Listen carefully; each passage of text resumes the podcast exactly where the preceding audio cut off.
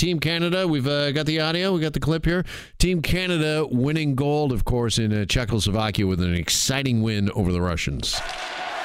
Now moved ahead. In comes Thomas with a chance. It, but he scores! Akil Thomas has given Canada the lead with less than four minutes to go in the third period.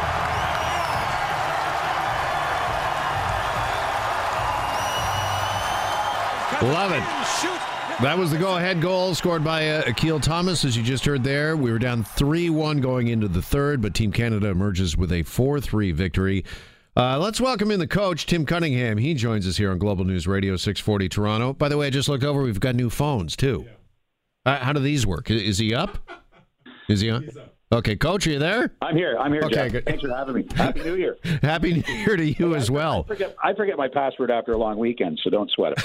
Okay, thank you. That makes me feel better. It's been two weeks here, but yeah, everything's changed. We've even got like brand new phones. Uh, anyways, let's get into this uh, game uh, yesterday. What a game this was! So many twists and turns, particularly, coach, in the last uh, two three minutes.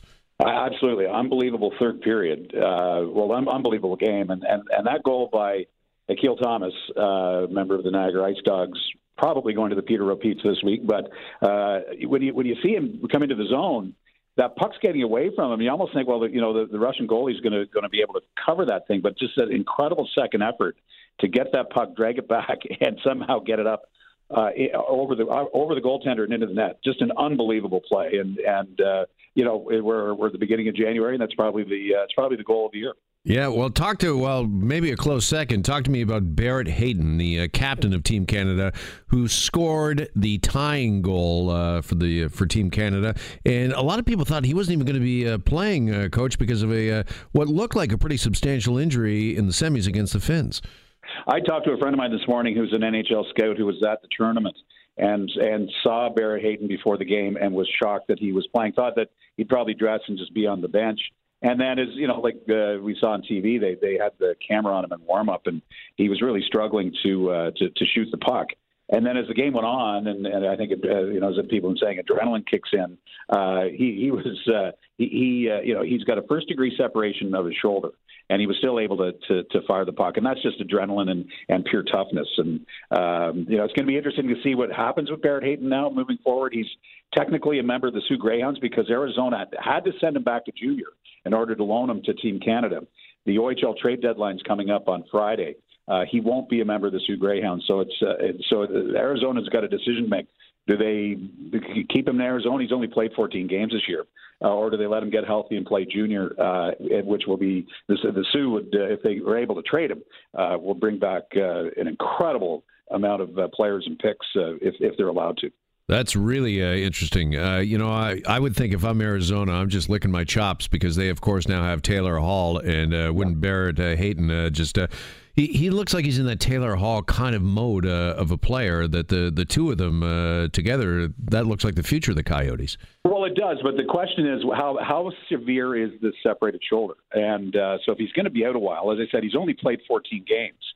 So let's say he's out for a month or so, and then you want to bring him back at the NHL level with only 14 games under his belt, or is would it be better for his development to send him back to junior and let him finish off the season go on a team on on a pl- long playoff run? And if I'm, I'm I'm the worst prognosticator, but if I'm Arizona, I think I want the kid to play a lot, and the only place he's going to play a lot is in junior.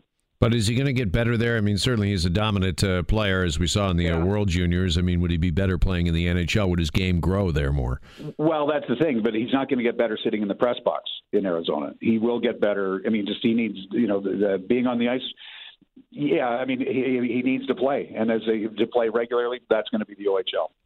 All right. Should we also mention? I mean, these were uh, great goals late in the game by uh, Hayton and by uh, Thomas that uh, lifted uh, Canada to the win. But if we were looking at the three stars, maybe it's those two guys and the TSN camera coach. well, I looked, you know, I looked it up. The camera, you know, uh, people. That, if if that was in any other league, that's a penalty. But when under the uh, double IHF, they have a rule, Rule 135, Section Five. Uh, it says if uh, if a puck hits the score clock or any structure object above the ice, it's not a penalty uh, when you're firing the puck out of out of uh, outside the rink from your own zone. So technically, the refs made the right call. Uh, but thank God the TSN had a camera there because that puck was uh, that had some heat on it, and if that camera's not there, then Canada's down two men. And could have been a much different result in the last uh, couple minutes of that game. Yeah, I don't know what member of the TSN crew fixed, uh, you know, fixed that camera there, but whoever it is, they deserve the Order of Canada. Quite frankly, well, and a gold medal. They should, yeah. they should get a gold medal. Well, exactly. uh, what does this uh, win mean for Team Canada's coach uh, Dale Hunter? I mean, he certainly is a, a very uh, decorated veteran of the hockey wars, whether it be in the NHL and, of course, the great run he and his brother Mark Hunter have had with the London Knights down the road. Two-time Memorial Cup champion, and now the coach of a gold medal winning uh, World Junior team? Well, I think it, it shows. Uh, I mean, Dale Hunter's a guy that uh, is not a warm, fuzzy person, but I can tell you, I covered the OHL have for many years. Uh, he's he's an incredible coach, and and he's a, the ultimate players coach. He lets players uh, hold them, themselves accountable to one another. He's also an incredible detail guy, as is Mark Hunter. Leaf fans know that through his uh, time with the Leafs the last couple of years. Um, where does he Where does he go from here? I don't think he wants to go back to the NHL. I mean, he'd, he'd basically take a pay cut if he did um, uh, because of the amount of money that the Knights make. Yeah, because they're also owners of the team.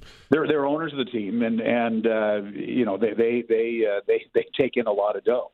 So why would you why would you leave a, a gig like that um, for the NHL? He's been there, he's done that, uh, coached in Washington. Uh, I don't think he it really was uh, his his his deal.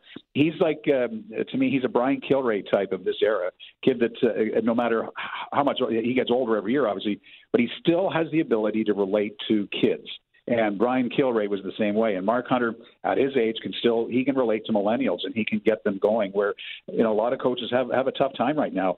Uh, coaching, you know, is becoming more of a sales job than it is X's and O's. And, and Hunter uh, just has that ability to get through to kids. And and you know, you just look at that Akil Thomas goal. He said, he said, you know, I said, I just knew Akil Thomas had a goal in him. Akil Thomas had very limited ice time in the whole tournament, but put him on the ice at the right moment, and that is that is vintage Dale Hunter. Yeah, all right. Just uh, finally, before we leave uh, Team Canada, is there one player that really stood out uh, for you that uh, fans should really keep their eye on in the uh, coming years? I mean, who, who's going to be the big star? Is it Lafreniere or, or somebody else off this well, team? Lafreniere, and you know, I go to the, the draft eligible guys, and and I look at Jamie Drysdale a kid that scored a big goal in the, in the semis against uh, Finland, and uh, uh, he, he's with the Erie Otters. And to me, he's he's a kid that's he's going to be back. He's draft eligible, so he'll be back on Team Canada next year.